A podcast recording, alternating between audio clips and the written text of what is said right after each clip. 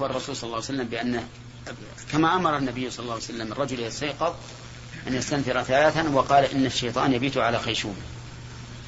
فربما الشيطان عبث بيديه وألقى فيهما نجاسة أو ألقى فيهما أشياء ضارة. ما تعلم. ليس هذا أمرا حسيا حتى نقول لو كممها الإنسان. آه، زال علمنا أنها باتت. الرسول يعلم أن, أن يديه ما بات أنها باتت معه في الفراش. نعم. نعم. نعم. نعم. لكن العلة بقيت. بقيت وهي تذكير الأمة بما حصل لسلفها. يعني لولا هذا ما ذكرنا قصة الرسول وإغاثة الكفار. والغرض من الرمل هو إغاثة الكفار. فمعنى ذلك إذا رملنا الآن نتذكر أننا مأمورون بإغاثة الكفار. فالعلة باقية. الآن أعتقد أكثر الناس ما يشعرون بهذا الشعور. يعني ما يشعرون أنهم إذا رملوا يعني أننا نغيظ الكفار. نعم. ثلاثة؟ طيب. باب باب حفظ السر حدثنا عبد الله بن صباح قال حدثنا معتمر قال حدثنا معتمر بن سليمان قال سمعت أبي قال سمعت أنس بن مالك رضي الله عنه قال أسر إلي النبي صلى الله عليه وسلم سرا فما أخبرت به أحدا بعده ولقد سألتني أم سليم فما أخبرتها به. إذا معناه ما إحنا ما ندري بعد. نعم؟ أمه أم سليم أبى أن يخبرها رضي الله عنه. حفظا للسر. وحفظ السر واجب كما قلنا فيما سبق. يعني يجب على الإنسان إذا أسر إليه حديث أن يحفظه. وأن لا يفشيه. وسبق أنه إذا مات المسر فلا بأس بإفشائه بشرط أن تكون العلة التي اقتضت سره في الأول قد قد زالت. نعم. ولا يجب حفظ السر. لكن بعض الناس نسأل الله لنا ولكم الهداية يفخر إذا أسر إليه بعض الكبراء شيئا. يبدأ يحدث الناس. قال لفلان وقال لفلان يعني يظهر أنه مرجع للناس الكبراء نعم؟ أو إذا أراد أن يظهر أنه صديق لشخص ما قال قال لفلان قال لفلان مع أنه سر. وهذا حرام. هذا حرام. وأنا أقول لكم أخف نفسك تبن للناس. إذا أردت أن تبين فأخف نفسك. الإنسان تظهره أفعاله وأقواله. ما هو اللي يظهر نفسه ويقول فعلت وقلت وجيت ورحت. لا.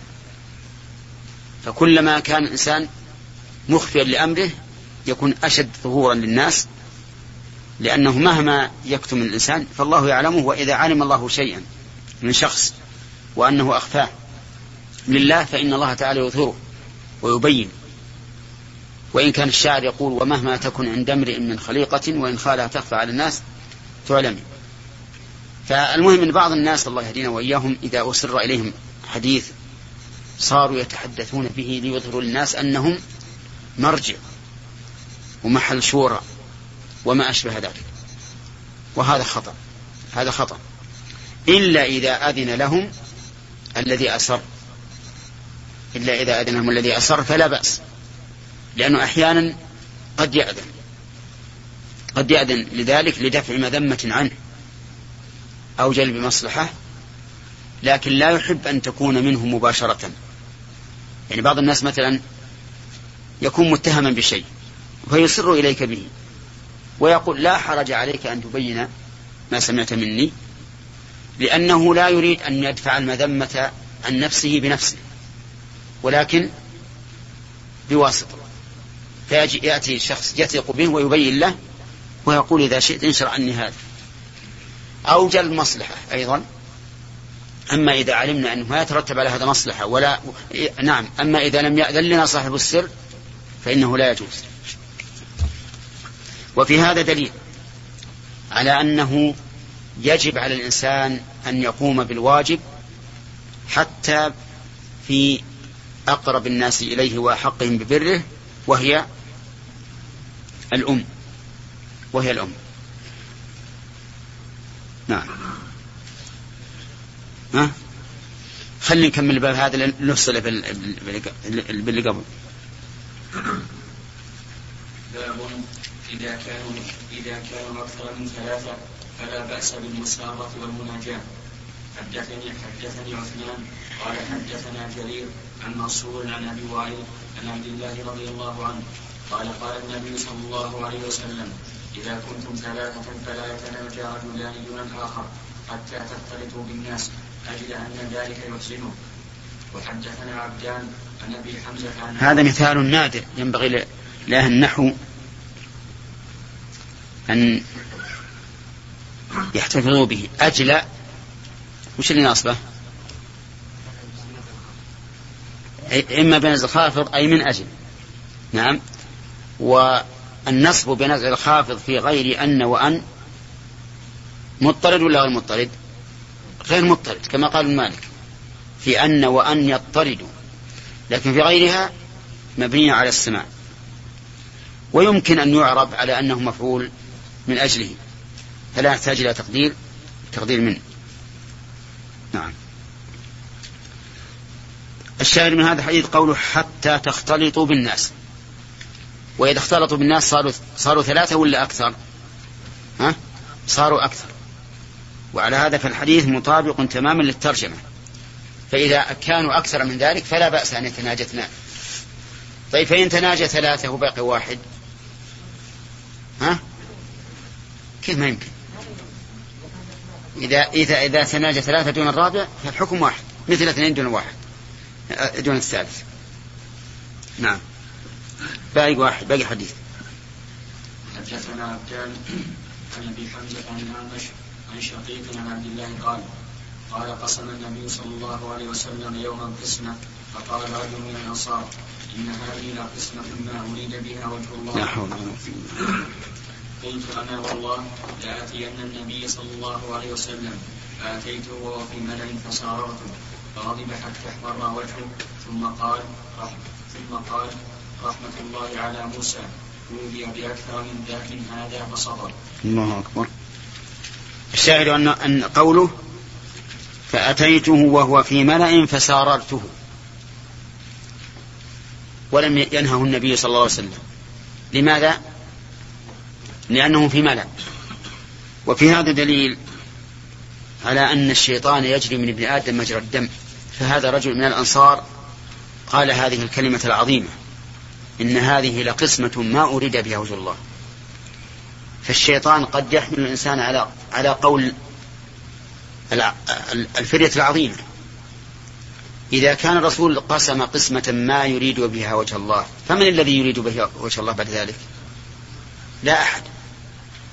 وهذا نظير قول الأنصار حين حكم النبي صلى الله عليه وسلم للزبير بن العوام في مسألة الشراج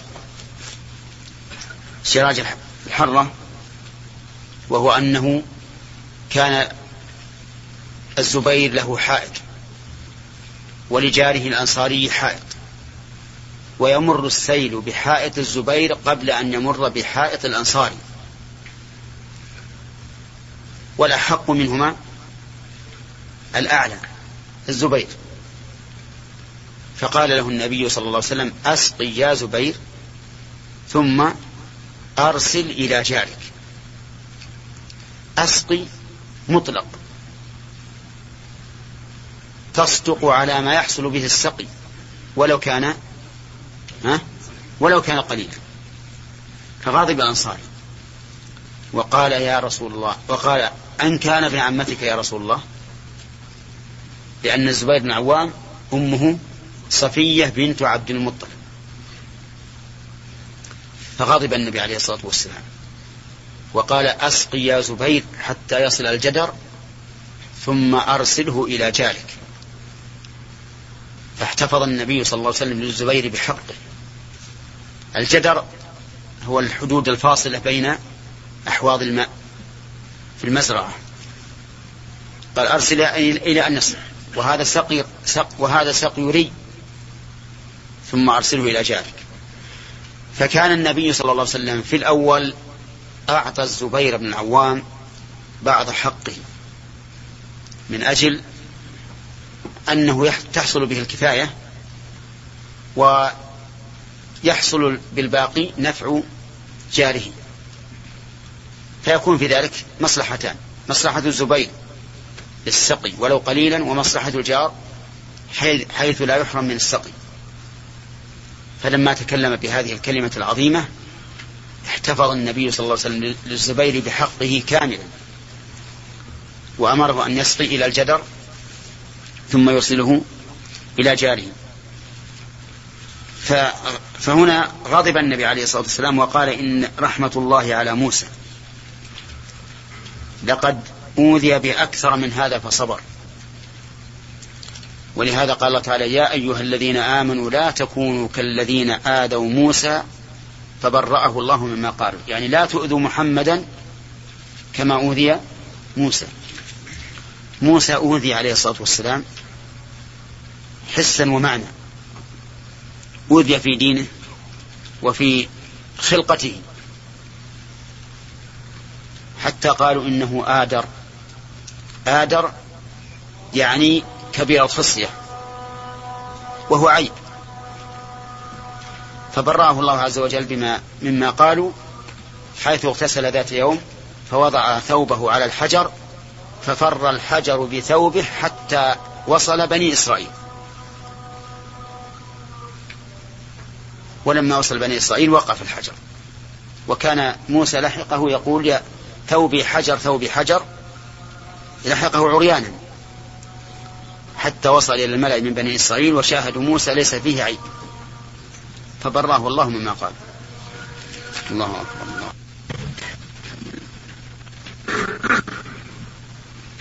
الحمد لله رب العالمين. قال رحمه الله تعالى باب طول النجوى وقوله وإذ النجوى مصدر من نجيت ووصفهم بها والمعنى يتناجون حدثنا محمد بن بشار قال حدثنا محمد بن جعفر. قوله رحمه الله باب طول النجوى. يعني من هل يطيل الإنسان المناجاة مع صاحبه أو لا. ومعلوم أننا إذا رجعنا إلى قول رسول الله صلى الله عليه وسلم من كان يؤمن بالله واليوم الآخر فليقل خيرا أو ليصمت. عرفنا أنه إذا كانت النجوى في خير فإن طولها ها لا بأس به ولا حرج فيه.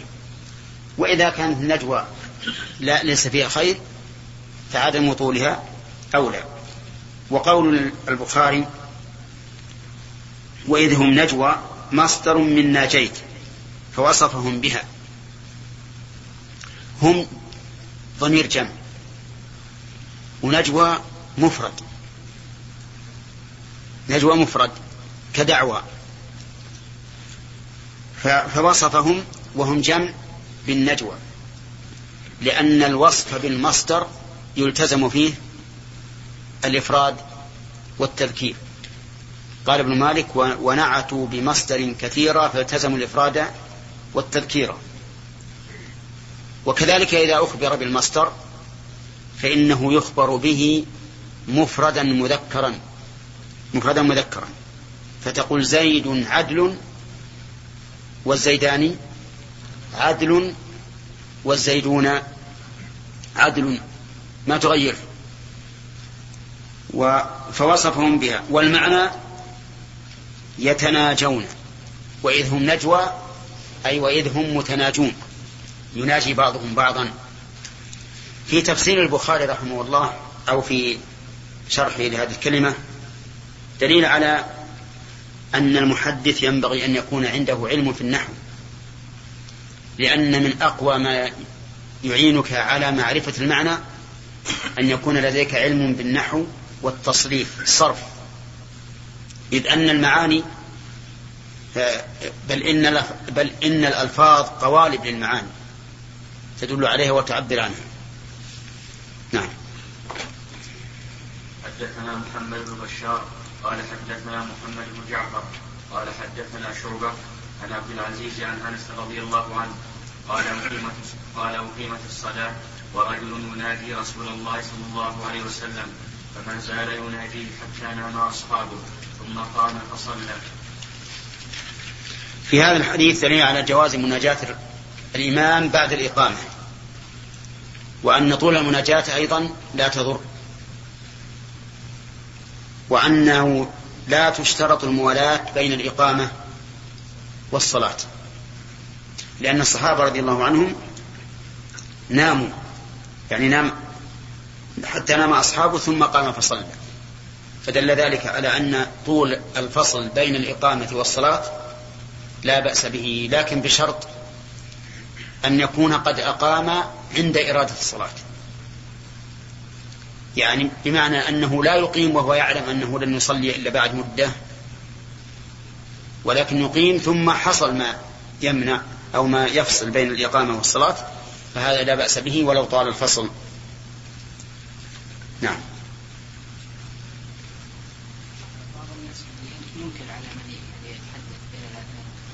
بين الأذان؟ ما ما هو صحيح. هو ينكر على الكلام الذي ليس فيه فائدة. أما ما فيه فائدة فلا بأس به. نعم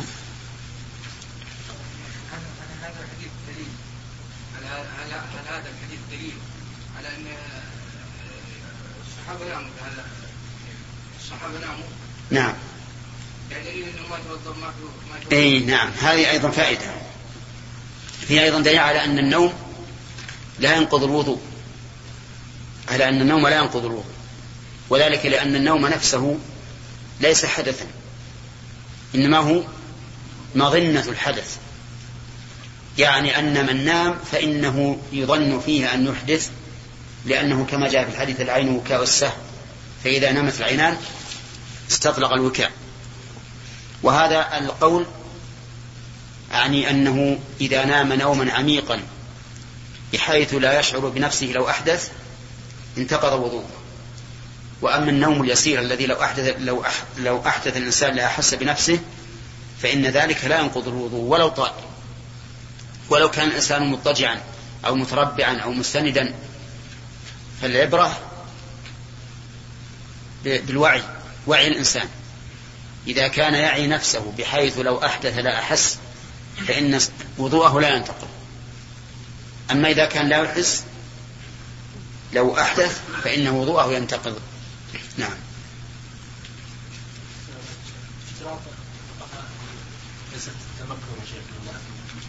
يكون متمكنا ما الصحيح مثل كما قلت العبرة مو بالهيئة ولا بالطول والقصر. نعم. باب باب لا تترك النار في البيت عند النوم.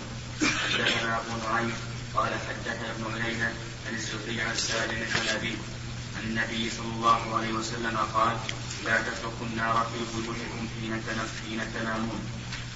حدثنا محمد بن علاء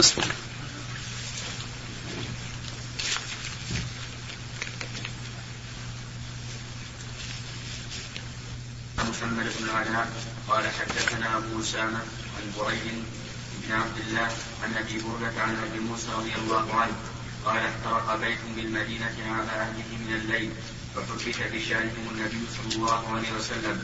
قال إن هذه النار إنما هي عدو لكم فإذا نمتم فأطفئوها عنكم. وحدثنا قتيبة قال حدثنا حماد عن كثير عن كثير وابن شنيطير بن شنيطير. عن عطاء عن جابر بن عبد الله شنظير عنده وابن شنظير وابن شنظير عن عطاء عن جابر بن عبد الله رضي الله عنهما قال قال رسول الله صلى الله عليه وسلم خمروا الآنية وأجيحوا الأبواب وأطفئوا المصابيح فإن الفويسقة ربما جرت الفتيلة فأحرقت أهل البيت. نعم. هذا هذا الباب كما قال البخاري رحمه الله لا تترك النار في البيت عند النوم وذلك لأنه يخشى منها الاحتراق.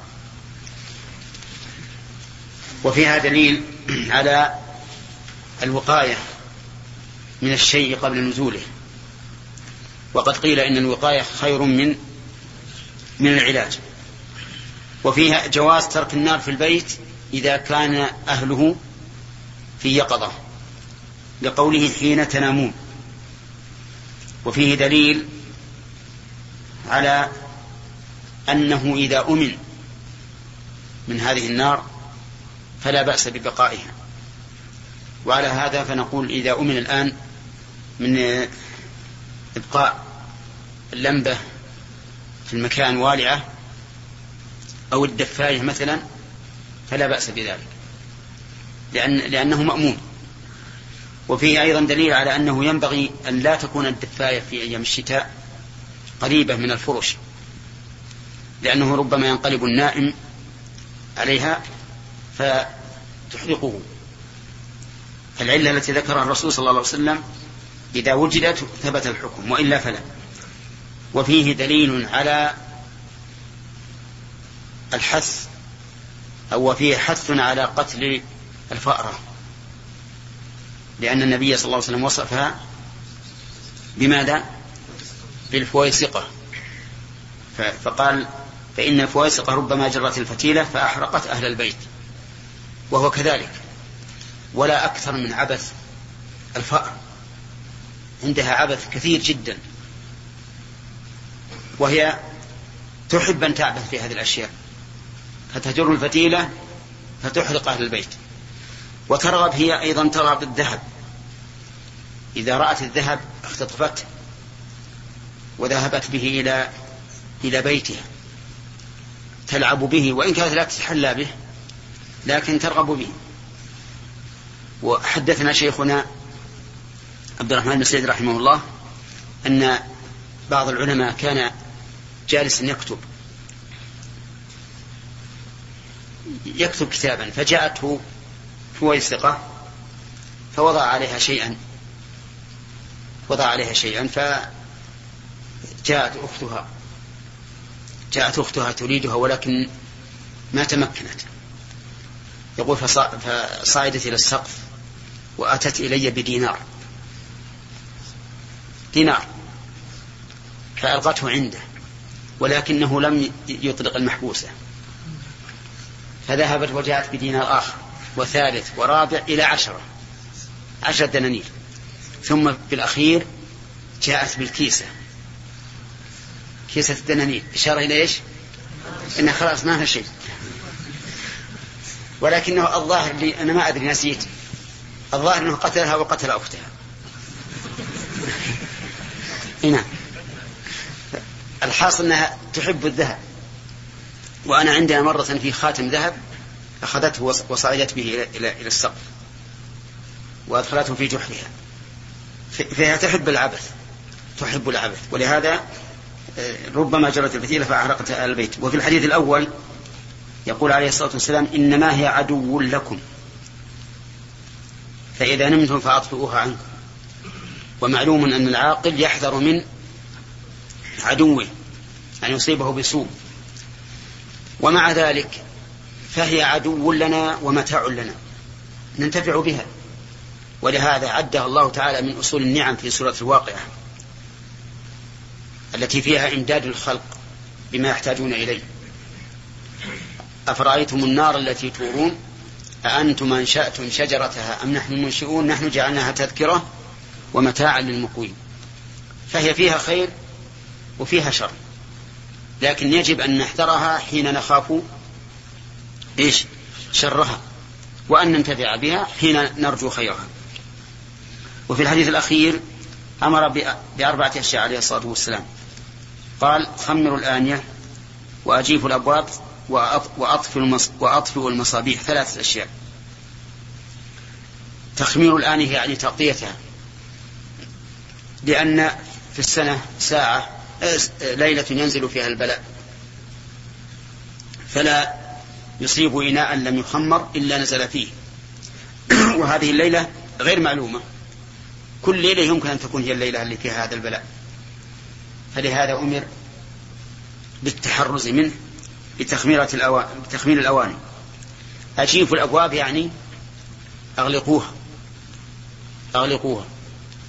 لأن في ذلك زيادة أمن وطمأنينة وحماية لك ولمن أراد السوء بك. أطفئوا المصابيح سبق الكلام عليهم نعم.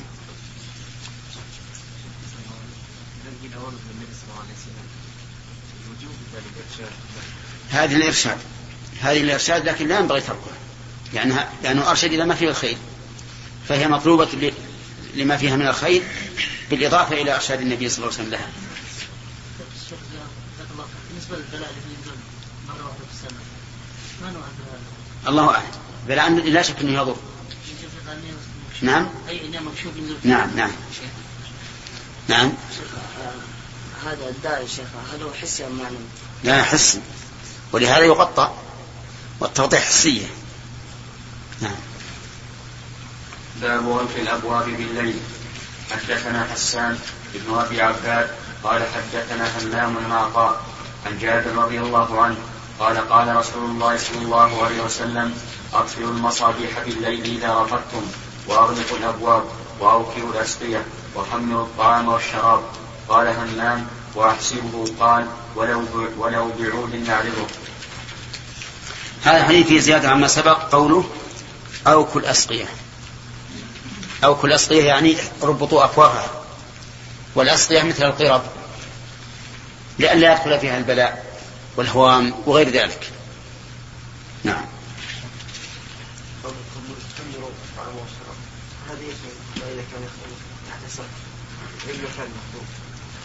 اي نعم حتى ولو كان تحت السقف. سواء تحت السقف أو فوق. ها؟ لا أظن الثلاجة تعتبر تخمير. يعني إناء كبير. إناء كبير. نعم. المصباح نعم. اي نعم. لمبة يعني؟ ما فيها شيء. ما فيها شيء لأن هذه ما ما تأثر فيها. حتى لو جاءتها الفواسق ما ما فيها فتيلة تجره وتحرق الناس. طبعا بالنسبة للبناء تغير من الزمن الأول لأن الباب البيت له سور له باب واحد. والغرف طبعا يعني عنده أبواب كثيرة. واين يسك الباب؟ الأول ولا الثاني ولا أي نعم. ظاهر الحديث كلها أحسن. حتى أسلم للبيت. نعم.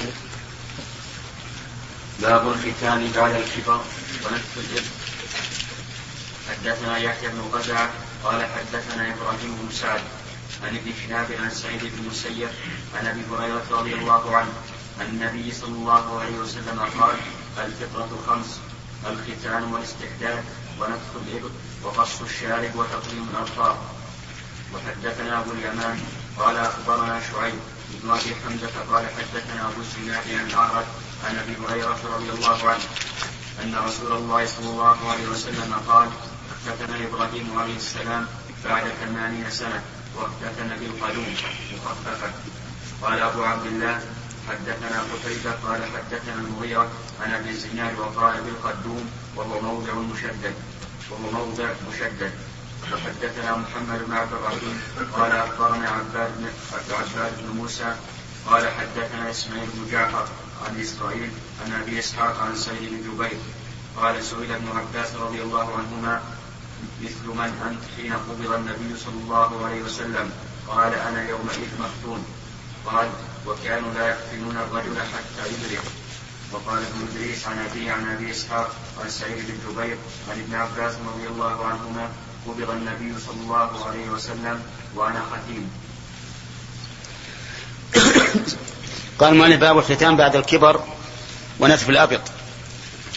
ثم ذكر حديث أبي هريرة رضي الله عنه أن النبي صلى الله عليه وسلم قال الفطرة خمس.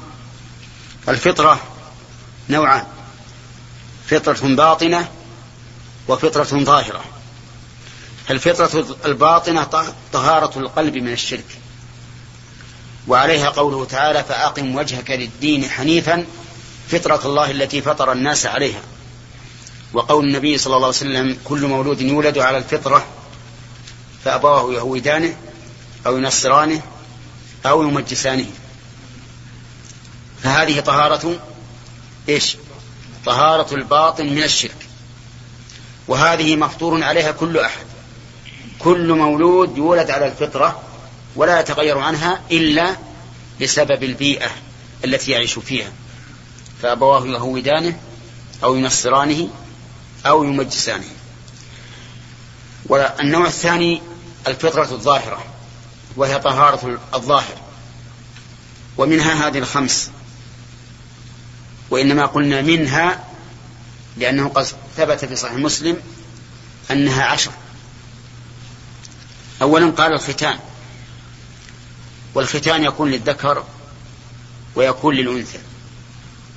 أما الذكر فإن ختانه بقطع الجلدة التي فوق الحشفة وتسمى القلفة. وأما المرأة فبقطع جلدة تكون بين مخرجي البول والغائط وهي معروفة عند النساء.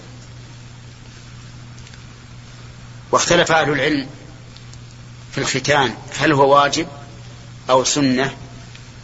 أو واجب في حق الرجال سنة في حق النساء. فالمشهور من مذهب الإمام أحمد رحمه الله أن الختان واجب في حق الرجال والنساء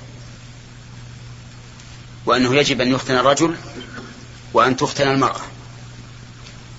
وقيل بل هو سنة في حق الرجال والنساء. كالاستحداد وقص الأظفار. وقيل واجب في حق الرجال سنة في حق النساء وهذا هو الأقرب.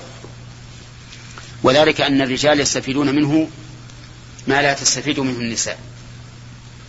فإن الرجل لو بقيت غلفته لتلوثت بالنجاسة فإن البول يدخل بينها وبين الحشفة ويفسد المكان وربما يؤدي إلى الجروح والتقرح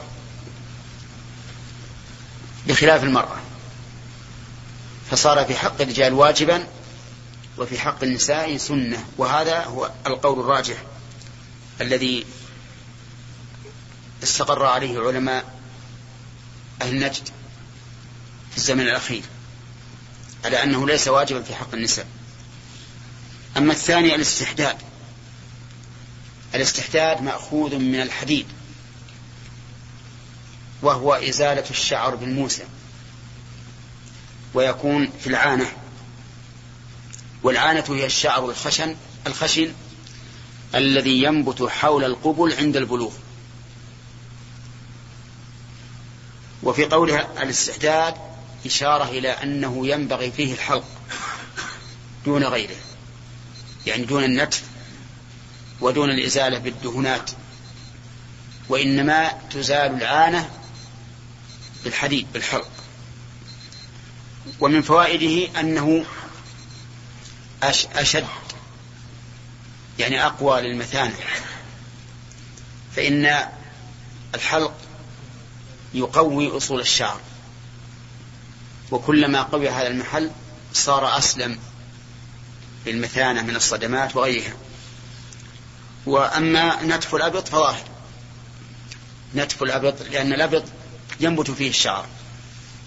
وإذا ترك فإنه يتلوث هذا الشعر بالعرق ويحصل فيه رائحة كريهة.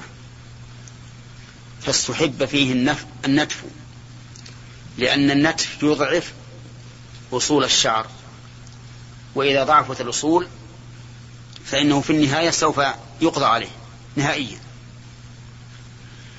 والناس يختلفون في هذا اختلافا عظيما. فمنهم من يكون شعر إبطه كثيرا. حتى إنه يشق عليه النتف لكثرته وقوته وصلابته. ومنهم من يكون قليلا ومنهم من يكون قليلا جدا. على كل حال المشروع في في الأبط هو النتف. ولكن لو فرض أن الإنسان يعجز عن هذا ويؤلمه ألما شديدا فلا حرج أن يزيله بغير ذلك. الثالث أو الرابع؟ الرابع قص الشارب. والشارب معروف خاص بالرجال. فينبغي للإنسان أن يقصه من قصه من الفطرة. ووجه ذلك ظاهر جدا. لأنه إذا طال فإن الشعر يجمع الوسخ. إذا ولهذا ينبغي للإنسان تعاهد شعره بالتنظيف فإذا طال صار عرضة لأن يسقط في الشراب الشعر. فيتلوث الماء أو اللبن أو ما أشبه ذلك. ثم كذلك أيضا إذا شرب لبنا أو نحوه من الدسم علق في هذا الشعر. وصعب تنظيفه ثم إن ما يخرج من الأنف من الأذى والقدر يعلق بهذا الشعر ويشوه المنظر. فكان من الفطرة أن يقص ويضعف. وأما الرابع الخامس فقال تقليم الأظفار. تقليم الأظفار أيضا من الفطرة. لأن الأظفار كما نعلم خلقها الله عز وجل وقاية. لأطراف الأصابع. ولهذا إذا قصها الإنسان صار مقابلة الأصابع للأشياء ضعيفا تتألم رؤوس الأصابع إذا قصها وجار عليها. فخلقها الله عز وجل لأجل أن تشد أطراف الأصابع لكن إذا طالت صارت مفسدة. فإن فإن الأوساخ تتجمع. فيها فإذا قصت هذه الأظافر حصل المقصود وزالت هذه الأوساخ. ولأن الإنسان إذا قصها تميز ببشريته عن البهائم لأن البهائم ذات أظفار طويلة. ولهذا نهى النبي صلى الله عليه وسلم عن كل ذي مخلب من الطير. يعني كل كل ذي ظفر من الطير يخلب به ويصيد به. هذه خمس أشياء من الفطرة. والناس والحمد لله يمشون عليها كل المسلمين يمشون عليها. إلا أنه إلا أن الشياطين استهوت بعضهم وصاروا يخالفون هذه الفطرة فيما يأتي. أولا في الاستحداد. فإن من الناس من لا يستحد أبدا. ومن الناس من يستحد في السنة مرة. وكذلك أيضا في قص الشارب. فإن من الناس من لا يقص شاربه. ولكن لحيته محلوقة. محلوقة. وأي شعرة تخرج في هذه اللحية فويل لها من الإتلاف لكن الشارب يبقى كثيفا يتناسل ويتنامى حتى إن بعضهم يفخر بطول شاربه ويتمثل بقول الجاهلي الرجال الرجال طوال الشوارب. نعم. ولكن الحقيقة أن الرجال هم الذين يمتثلون ما أمر به الرسول عليه الصلاة والسلام من قص الشارب. وكذلك أيضا تقليم الأظفار. من الناس من اجتالته الشياطين فصار لا يقلم أظفاره ويبقيها حتى تكون كالحراط وحتى يكون كالحبشة. فإن الظفر مدى الحبشة. والغريب أن بعض الناس لعب بهم الشيطان فصاروا يقلدون غير المسلمين وصار بعضهم يبقي الشاهد السبابة. والباقي يقصه. وبعضهم الخنصر والباقي يقصه. وهذا مع كونه مخالفة للشريعة تشبه بالكفار. وإخلال بالعدل. كيف هذا الإصبع تحرمه من الفطرة وبقية الأصابع؟ تجريها على الفطرة. طيب إذا كم توقت هذه الأشياء؟ توقت بأربعين يوما. قال أنس رضي الله عنه وقت النبي صلى الله عليه وسلم لنا في ذلك أربع ألا نترك أو ألا تترك فوق أربعين يوما. فيحسن أن الإنسان يرتب نفسه. فيجعل مثلا كل جمعة أولى في الشهر هي وقت إزالة هذه الأشياء. حتى لا ينسى لأن الإنسان إذا لم يوقت فالأيام تمشي سريعا. يمكن يمضي أربعين يوم أربعون يوما أو خمسون يوما ما شعر لكن إذا رتب نفسه على أن أول جمعة من كل شهر هي وقت إزالة هذه الأشياء حصل له خير كثير وصار يتعاهد نفسه. معلومة هداية الله؟ نعم. طيب. باقي؟ طيب. في أيضا اختتنا إبراهيم بعد ثمانين سنة. وفي هذا دليل على أن الختان من ملة إبراهيم عليه الصلاة والسلام وأنه يجوز الختان بعد الكبر. لكن هذا بعد أن ثبت وجوبه لا يكون إلا في شخص أسلم متأخرا. وإلا فإذا كان مسلما من الأصل فإنه يجب أن يختتن من حين تجب عليه الصلاة. لأنه لا بد من التنظيف. ولهذا يجب الختان قبل البلوغ. يجب قبل البلوغ يعني إن أخره حتى بلغ كان آثما. وقوله واختتن بالقدوم مخففة. القدوم معروف آلة يقطع بها. ولكنه بلا شك أنه تحرى وضبط نفسه حتى اختتن عليه الصلاة والسلام. وليس المعنى أنه ضرب ضربة كما تضرب الخشبة مثلا لأن هذا لا شك أنه قد يخطئ ومثل هذه الأشياء يجب التحري فيها. والآن والحمد لله يسر الله لنا الاختتان بالمستشفيات على وجه منضبط مأمون. وفي أيضا في الحديث الثالث سئل ابن عباس مثل مثل من أنت حين قبل النبي صلى الله عليه وسلم قال أنا يومئذ مختون وكانوا لا يقتلون الرجل حتى يدرك. إيش معنى يدرك؟ يعني يبلغ أو يقارب البلوغ. ولهذا قال أهل العلم إنه يجب الختان قبيل البلوغ لئلا يبلغ وهو غير مفتتن فيتلوث بالنجاسة. وفيه دليل على توقيت الشيء بما هو معلوم وإن لم يذكر فيستفاد منه ما أنه يجوز توقيت الآجال إلى وقت الحصاد وإلى وقت الجذاذ وما أشبهها من الأوقات المعلومة للناس جميعا. لأن الشيء إذا كان معلوما فلا حاجة إلى أن يعين اكتفاء بما هو مشهور.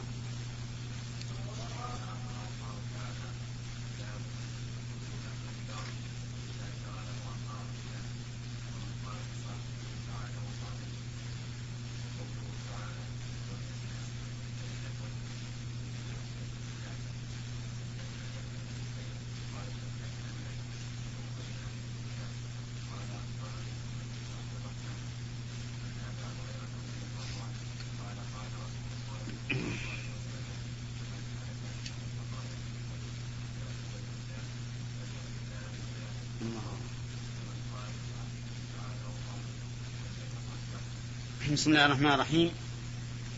في الباب الذي سبق في الدرس الماضي في مسألة الختان أنهم كانوا لا يقتلون الرجل حتى يدرك.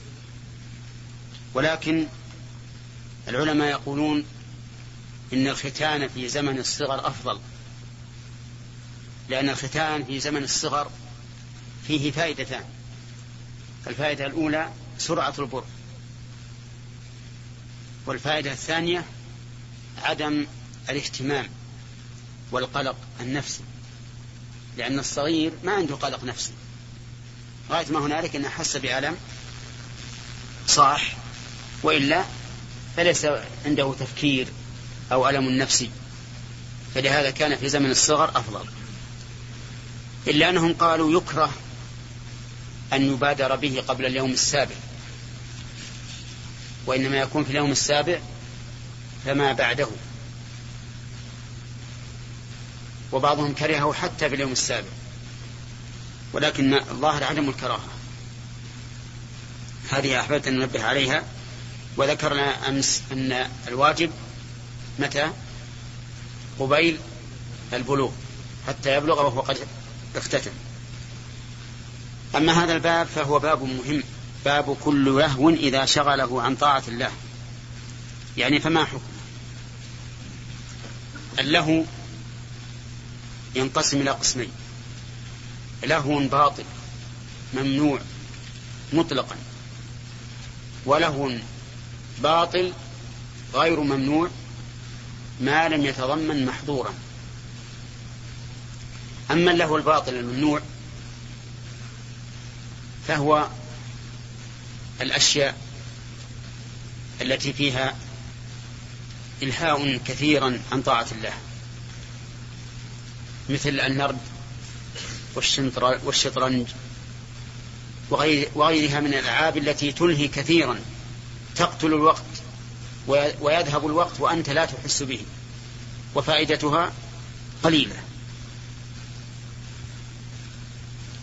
أخي الكريم تود مؤسسة الاستقامة الإسلامية للإنتاج والتوزيع في عنيزة